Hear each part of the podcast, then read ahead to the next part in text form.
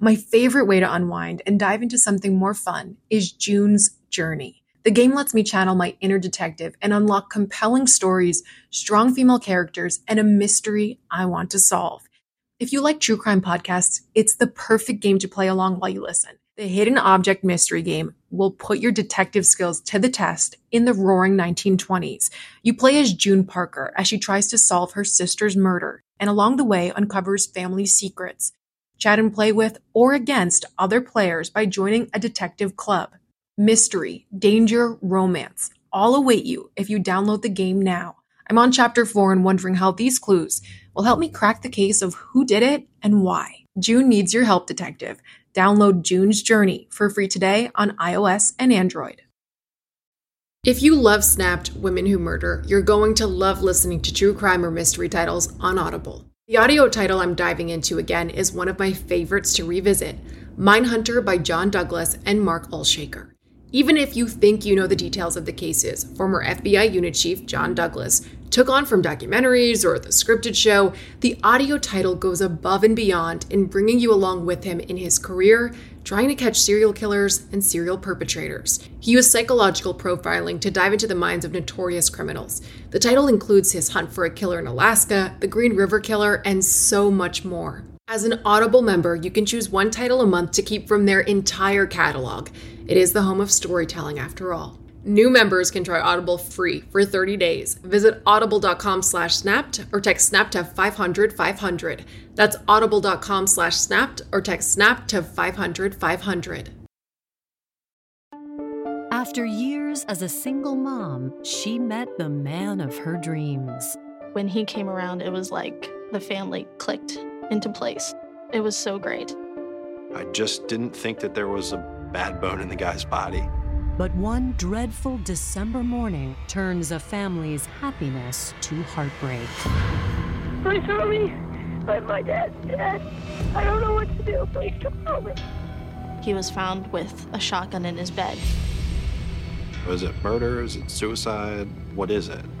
An abundance of theories creates the perfect storm. But investigators find there are no easy explanations. He had expressed some suicidal thoughts. I had some moments with my husband that were not the best when we drank. He had told several friends that he was sleeping with an axe. Everybody's a suspect. Your dad would want you to tell the truth. There's only one person who had the motive, the means, and the opportunity. So you bought ammunition for that gun? Correct.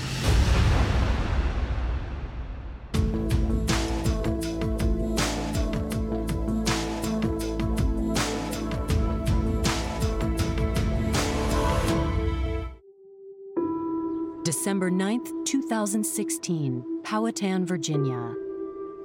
Just after 8:30 a.m., a 911 operator receives a harrowing call. Now it's 911, what is your emergency? Please help me. My dad's dead. I don't know what to do. Please help me. Powhatan 911 received an emergency call from John Rafter's son, reporting that he had just found his father dead in their home. He was young.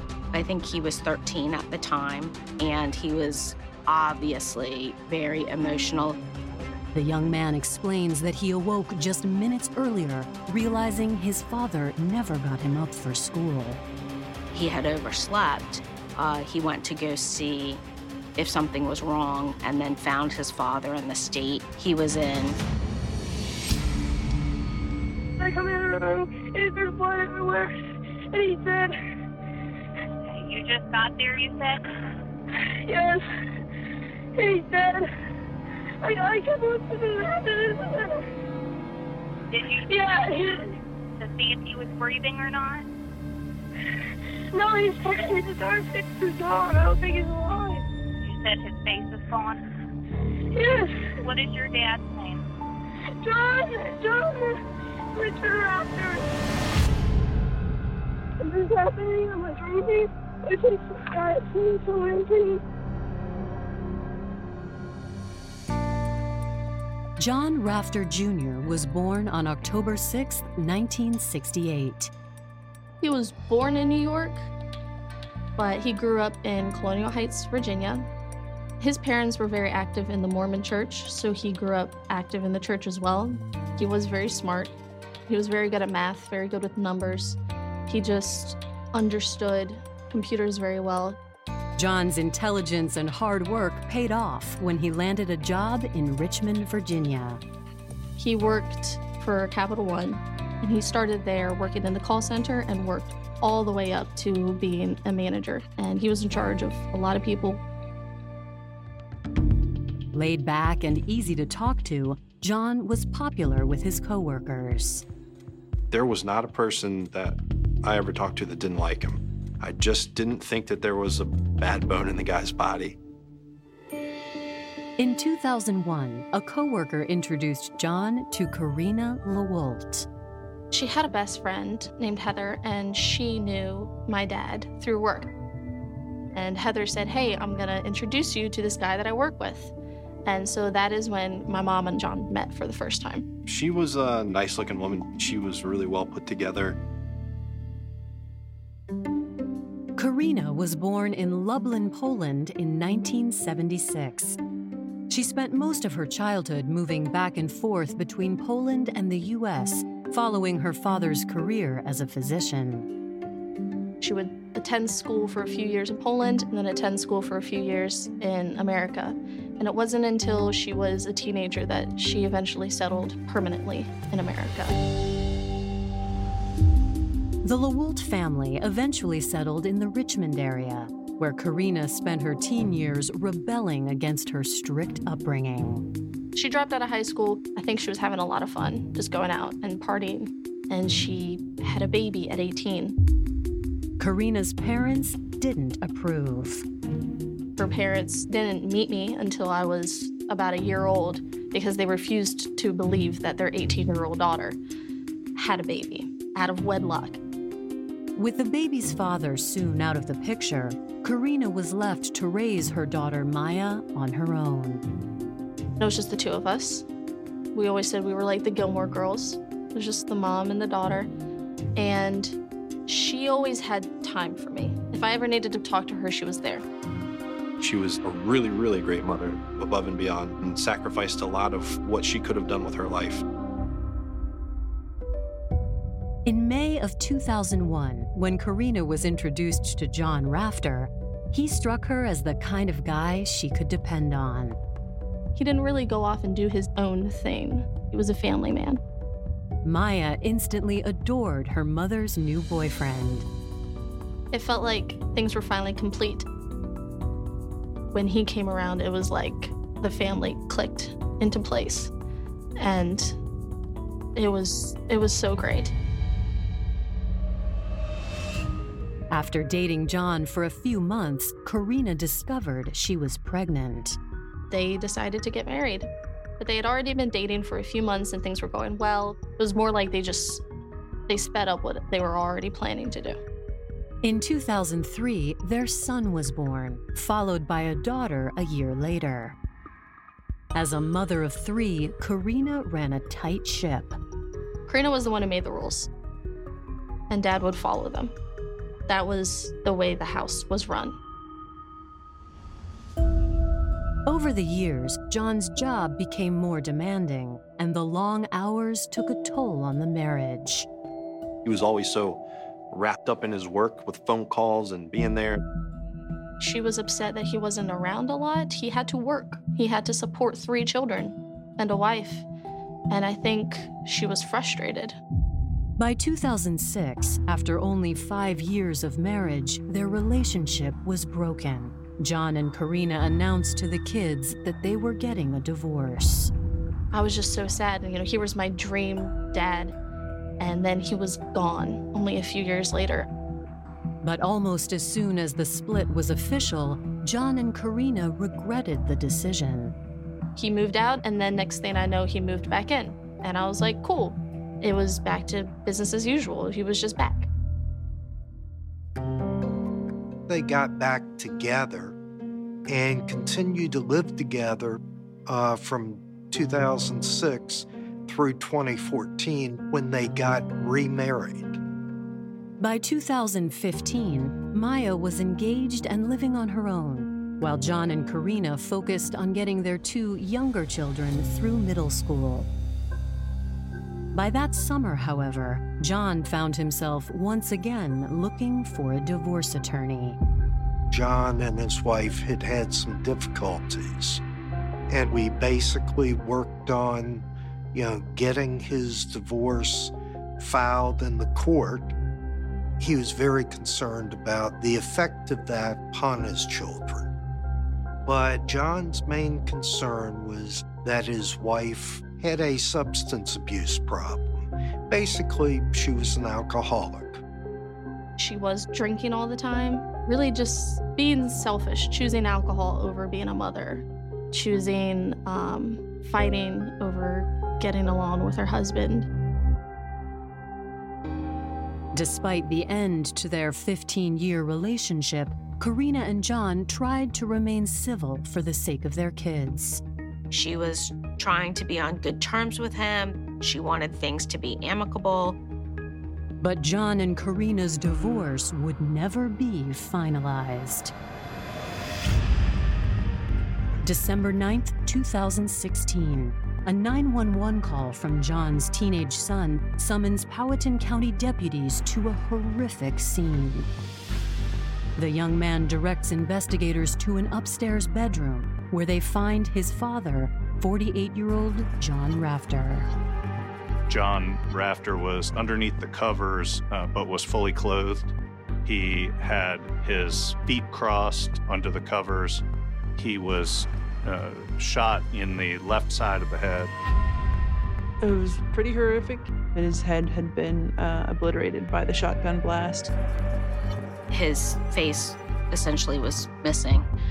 There was blood and body spatter on the walls. And there was a shotgun that was on the bed.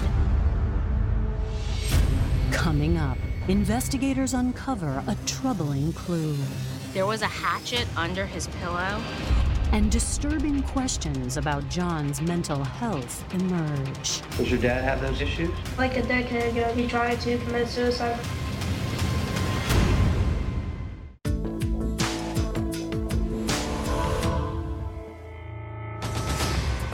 On the morning of December 9th, 2016, Powhatan County authorities are investigating the suspicious death of 48-year-old John Rafter, who was reportedly found dead in his bedroom by his teenage son.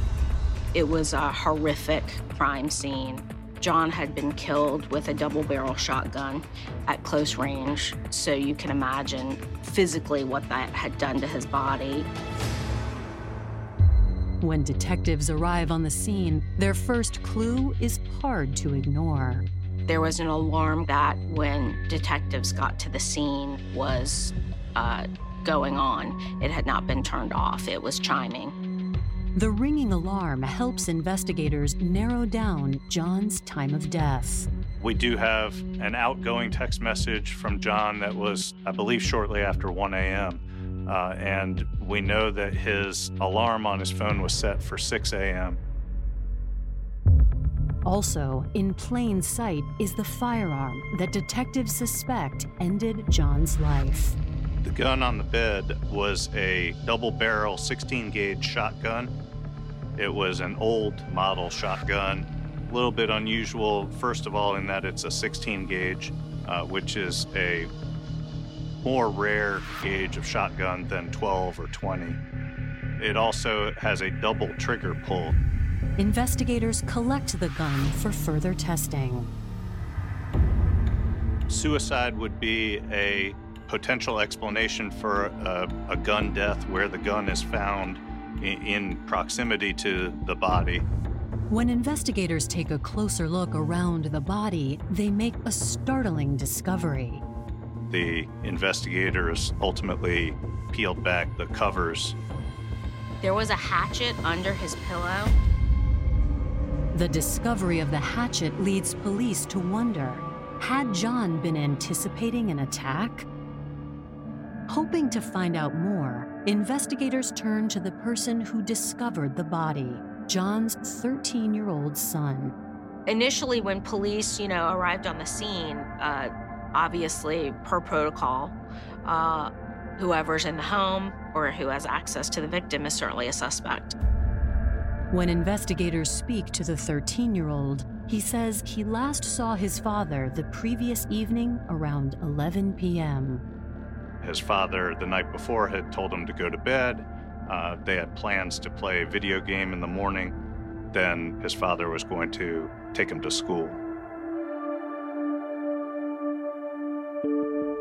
John's son says that at some point, a loud bang woke him up. So you said this morning you heard a bang. Did you get up after you heard the bang? No, I went back to sleep. You went back to sleep? About what time was that? 7 to 8. I'm just estimating here. He thought it was about an hour before he had woken up, but he had been asleep both before and then after the boom. Sometime later, he had woken up, realized that he had missed his time to get up for school, and went to investigate. I woke up ahead. I said, shoot, and I went and I went to my dad's room, and that's where I saw him.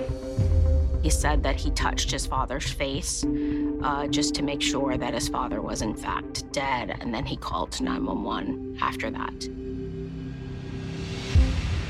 As they listen to the boy's story, investigators notice a substantial missing detail. John's son never mentioned seeing the shotgun that was on the bed. The shotgun is here at the house. It's upstairs. You didn't see that laying on the bed upstairs? It's laying on the bed. Was it laying on the floor? Did you touch it? I didn't see it. You didn't see it? Yeah. We don't have any guns in the house. If you find a shotgun, I have no idea how the hell it got there. Was John's son so traumatized by the sight of his father's body that he didn't see the gun? Or is he hiding something? Were you angry with him or upset with him? He's the only person that I fully trusted. You trusted him a lot? Okay. Well, this is, your dad would want you to tell the truth.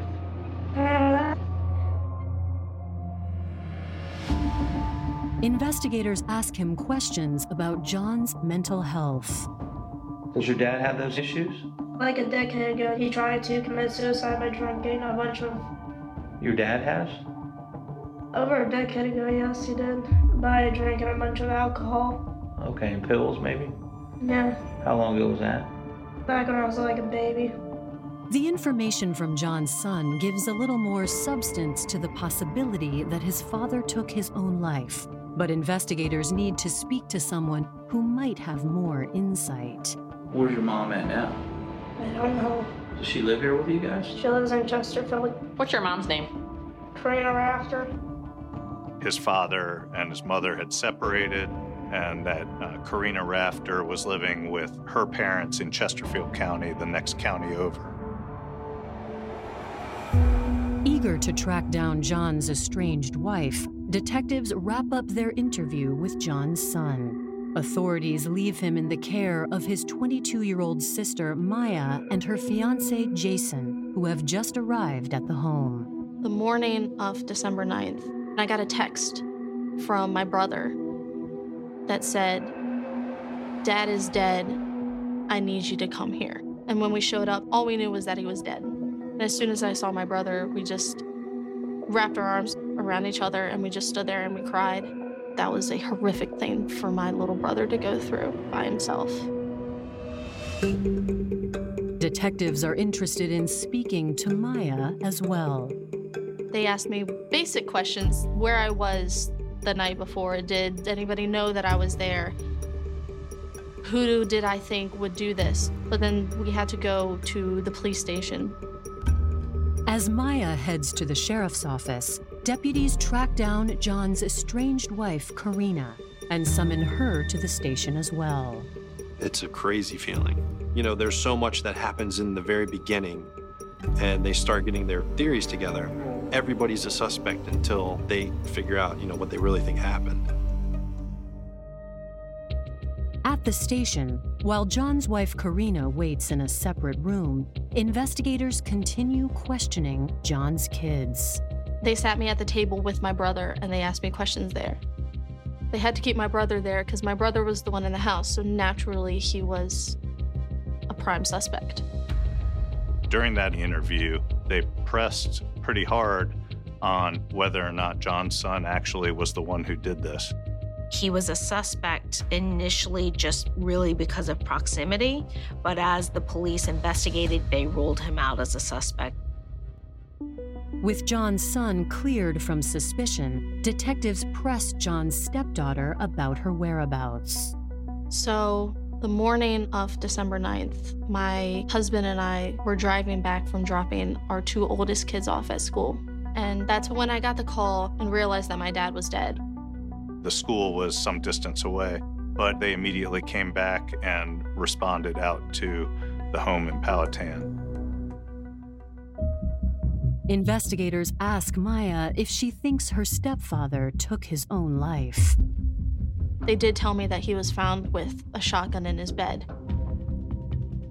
But I just knew that it wasn't suicide. First of all, he was happy. Things were going his way.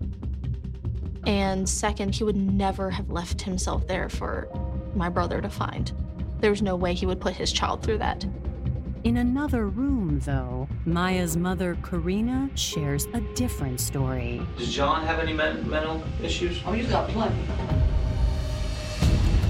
Coming up, family secrets are revealed. Okay, you have a drinking problem? She attacked them and ultimately was arrested for domestic assault. And soon, detectives find things aren't always what they seem. The friends of John had told investigators that John was in fear for his life. He had been speaking with his attorney about getting a weapon.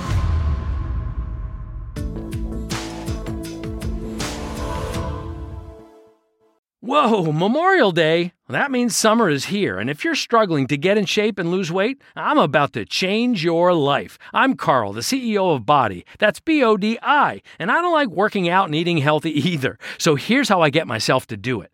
I make myself own the morning. And by the morning, I mean the first hour or so of every day, dedicated to my results and my health. And man, does it work. Every day, I get out of bed, drink a health shake, and then I go crush a workout from one of the 120 programs on the Body app. And just follow along day by day. So here's my special offer to you. Because it's Memorial Day and I want you to get started now, the next 5,000 new subscribers who sign up for 6 months get the next 6 months free. That's full access to over 120 programs. So don't wait. See how fast the pounds can really come off. And if they don't, you can get your money back, no questions asked. Just go to body.com to buy 6 months and get the next 6 free. That's BODI.com.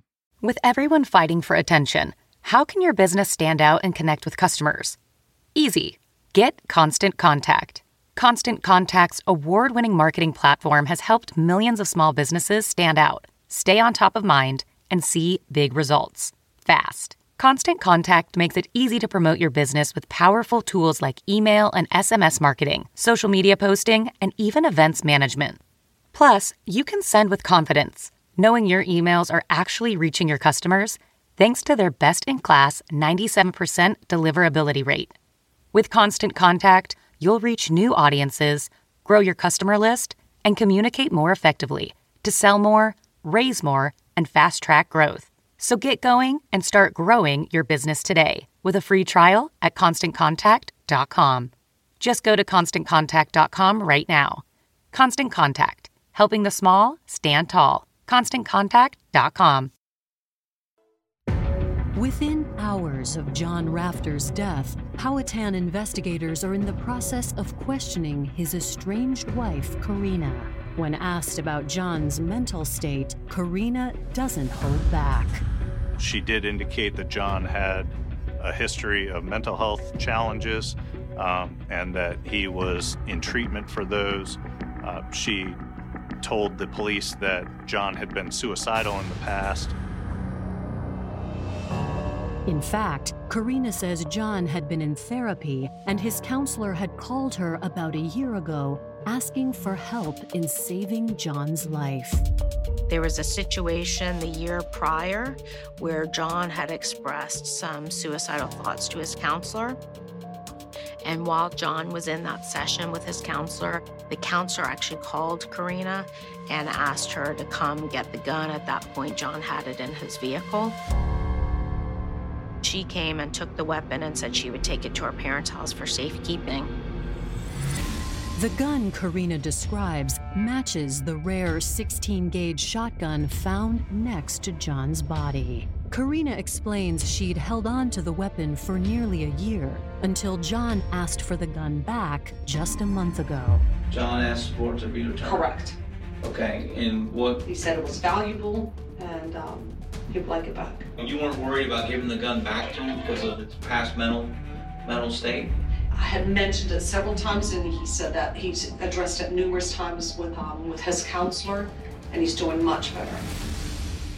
But when Karina brought the shotgun to John's house on November 30th, John pointed out she had forgotten something. She realized that she had misplaced the shot shells, and she said that therefore she had to go to Walmart and purchase replacement shot shells that day.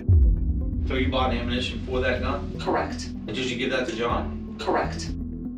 She took the shotgun shells directly to the garage and left them there in the Walmart bag that she purchased them in.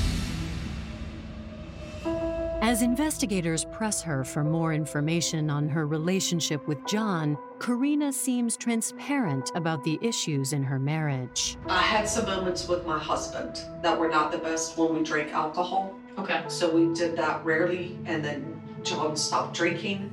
I drank rarely. As soon as he brought it up that it's a problem in July, I left, I joined AA. I regularly attend meetings.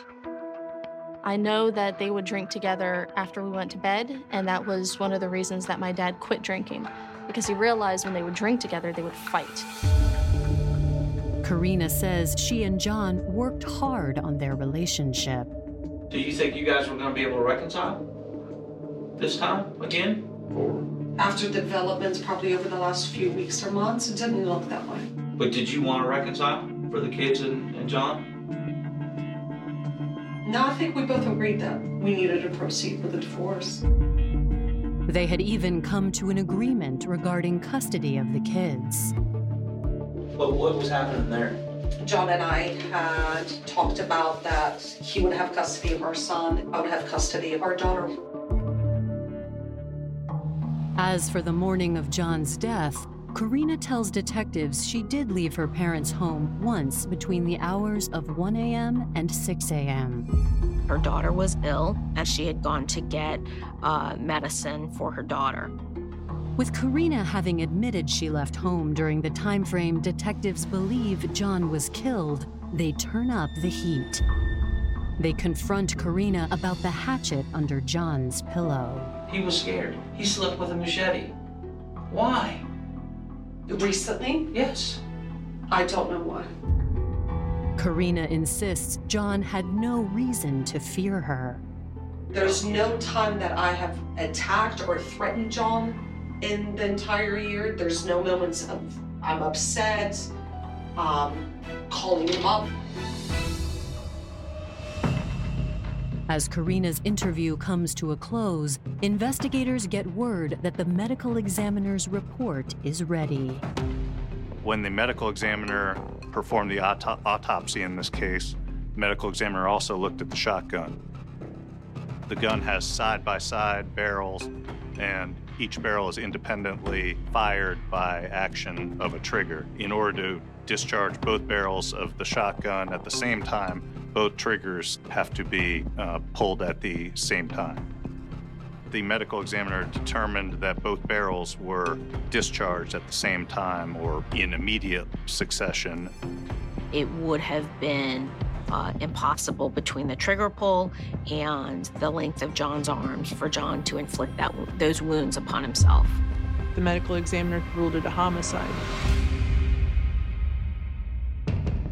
On the heels of the homicide ruling, detectives uncover a police report that reveals a contradiction to Karina's claim that John had no reason to fear her. In December of 2015, so almost exactly a year prior to his death, John had discovered that Karina had been drinking NyQuil, and John intended to call Karina's AA sponsor. At that point, she attacked them and ultimately was arrested for domestic assault. She was convicted of assaulting John and was placed on probation. Detectives reach out to John's friends, who confirm that John and Karina's relationship was fraught with fear and threats. The friends of John had told investigators that John was in fear for his life.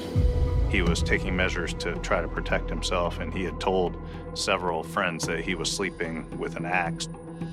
According to John's friends, Karina wasn't as accepting of the divorce as she'd claimed during her interview. She's desperately, in the months before John was killed, tried to reconcile with him. We really got a really good, interesting picture of a woman who just was insistent on getting what she wanted. She wasn't going to be in control like she always had been. She had always been in control of my dad, and now all of a sudden, he was in control of her. John's friends say he was considering buying a gun, but never mentioned asking Karina to give his shotgun back. John had, in fact, been speaking with friends up until days before he was killed about getting a weapon. So obviously then the inference that he's looking for a weapon is that he doesn't have a weapon in his home. He's sleeping with a hatchet, not a shotgun.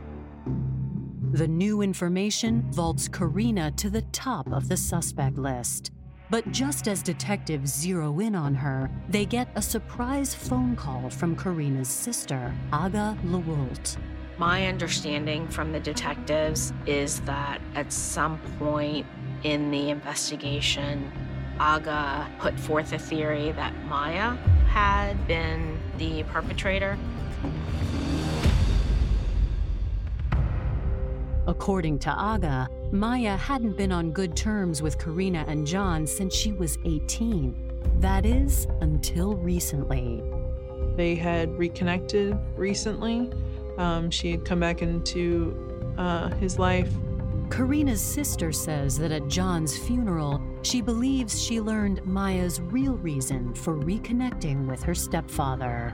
She suggested to police that Maya's stepchildren came up to Aga and told Aga that they were all going to live in the big house with Maya's brother. Aga floated the theory that Maya had driven to the house and shot John in order to get the house, to take control of the house and live there with her stepchildren, her fiancé, and her half-brother. Coming up. Did a turn in loyalty become motive for murder? You've put us through hell. I do not want that for my brother and sister. Investigators find chilling new evidence. She left it at home on purpose so we would know where she was when John was killed.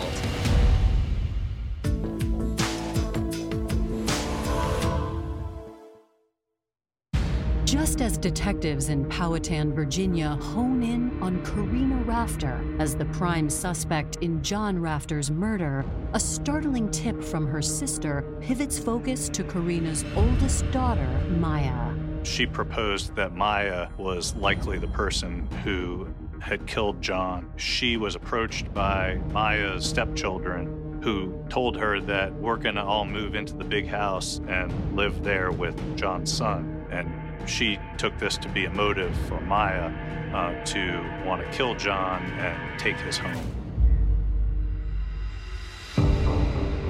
Investigators bring Maya back in for more questioning. She admits she'd had a falling out with her mother and stepfather. I moved out when I was 18. I moved out because the fighting between Karina and I and Dad and I, it just got too much. But Maya claims that she and John had just reconnected.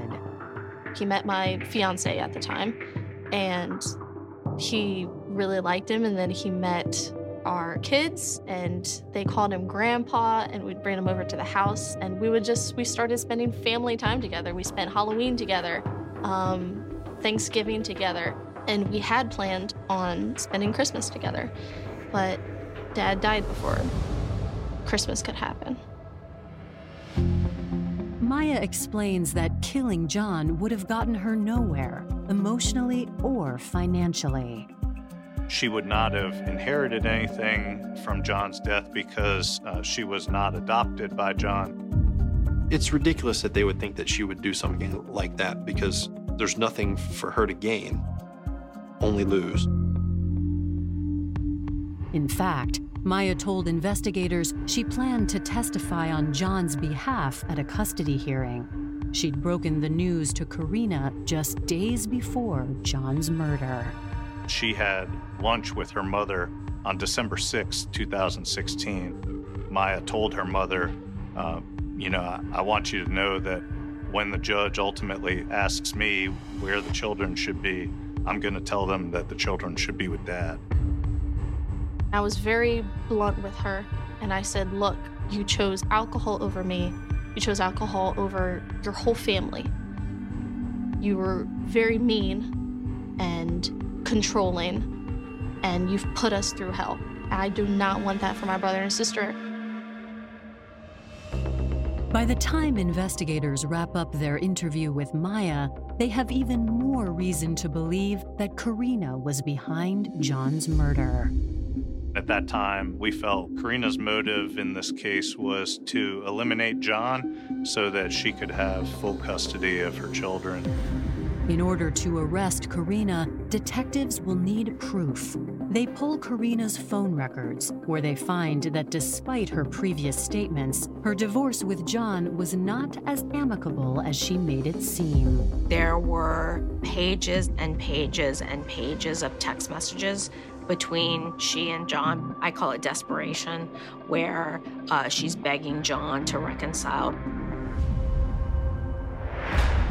Investigators make note of something else about Karina's phone records. Between the hours of 1 a.m. and 6 a.m. on the night of the murder, there is no activity, even though Karina told police she went to buy medicine for her daughter. The lack of location data for the time period in which John was killed, I think, is just important as having the location data from other times that morning, because it's interesting that a woman who you know from cell phone records always has her phone with her would not have her phone with her for a pretty important chunk of time. We think it means that she left it at home on purpose so we wouldn't know where she was when John was killed. Detectives locate the bag of shotgun shells in John's garage, where Karina said she left them for John. They tested the bag, they've tested the box. On the bag of shot shells, police dusted for fingerprints and were able to determine that Karina Rafter was the only person whose fingerprints were on that bag. This tells me that there's nobody else who handled that bag. If this, in fact, had been a suicide, or if someone else had taken shot shells and loaded that shotgun, I would expect their fingerprints to be on there as well. Between the fingerprints and the phone records, investigators feel confident that a murder charge against Karina will hold up in court.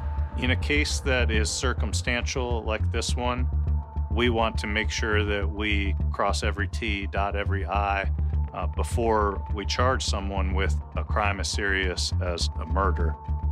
It took a significant amount of time to get to that point.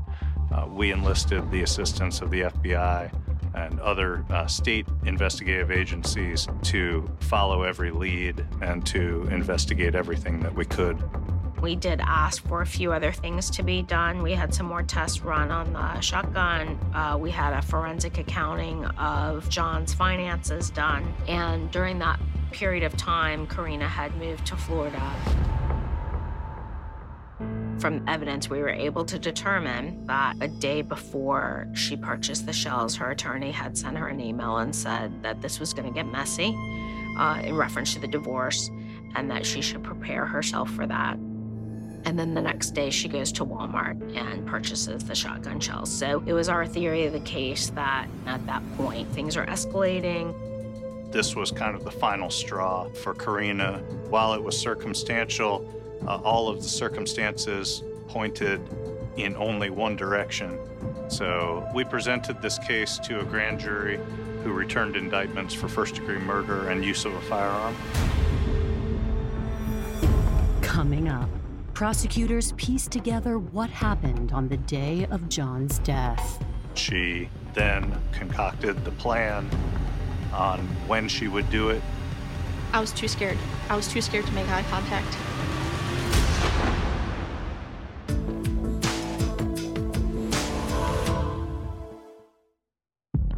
More than 2 years after 48-year-old John Rafter was found dead in his home, the Powhatan County Sheriff's Office is finally ready to arrest his estranged wife, 43-year-old Karina Rafter.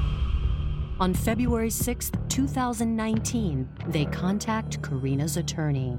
Karina had an attorney here in Virginia who was representing her because she knew that she was at least a person of interest in this case.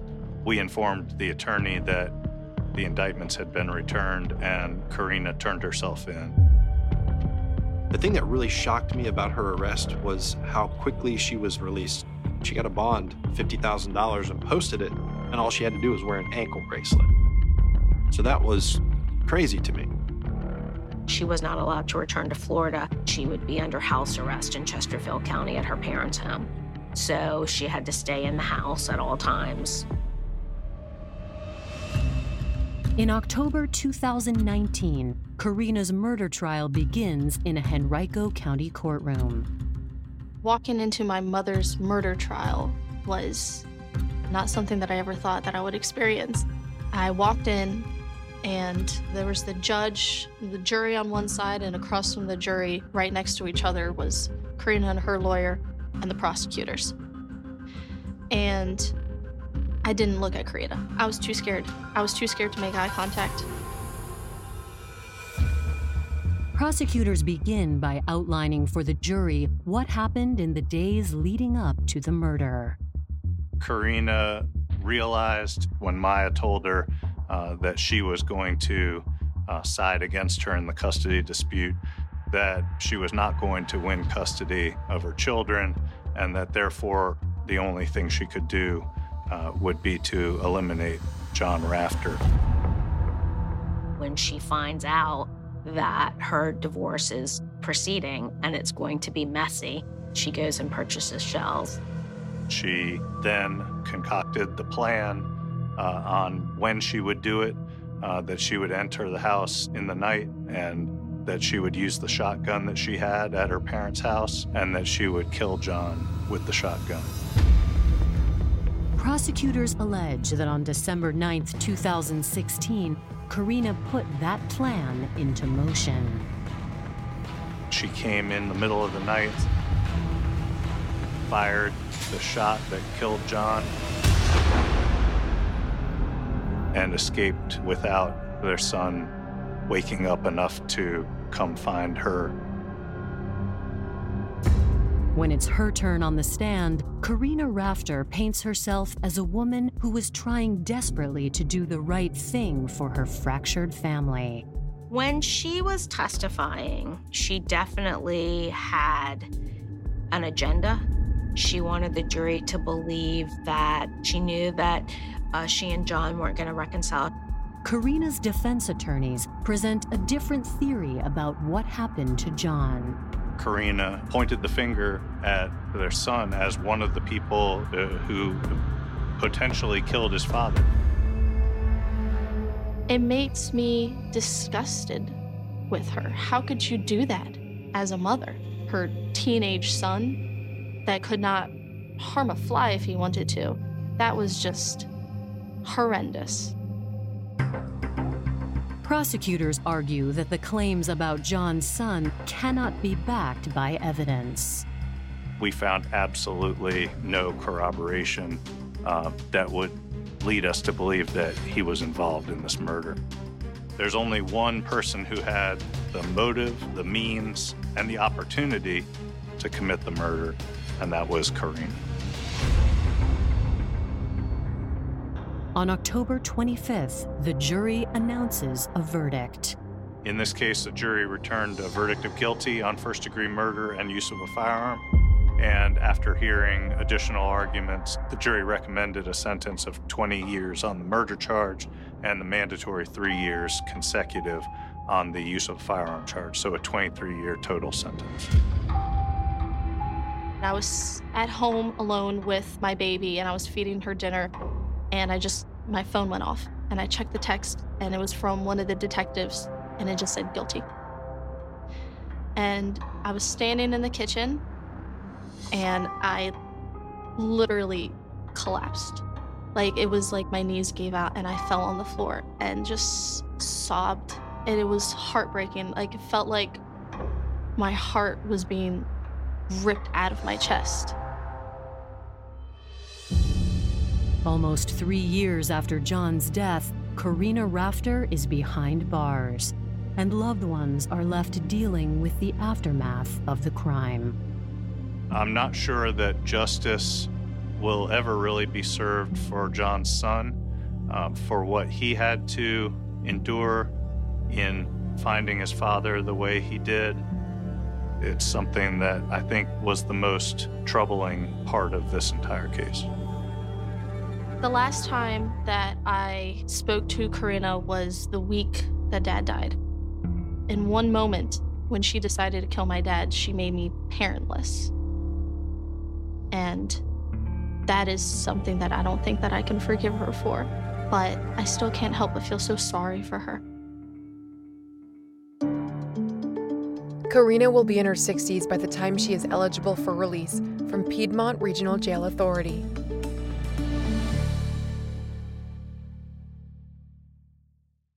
Audible is the destination for thrilling audio entertainment. Allow your imagination to be piqued by stories that are brought to life through captivating sound design, eerie soundscapes, and dynamic performances. As an Audible member, you'll be able to keep your heart rate up month after month because you can choose one title a month to keep from the entire catalog, including the latest bestsellers and new releases. If you're in the mood for a shocking psychological thriller, check out None of This Is True by Lisa Jewell. Embrace brand new exclusive thrillers from best-selling authors who are guaranteed to keep you gripped. New members can try Audible free for 30 days. Visit audible.com/thrill or text thrill to 500-500. That's audible.com/thrill or text thrill to 500-500.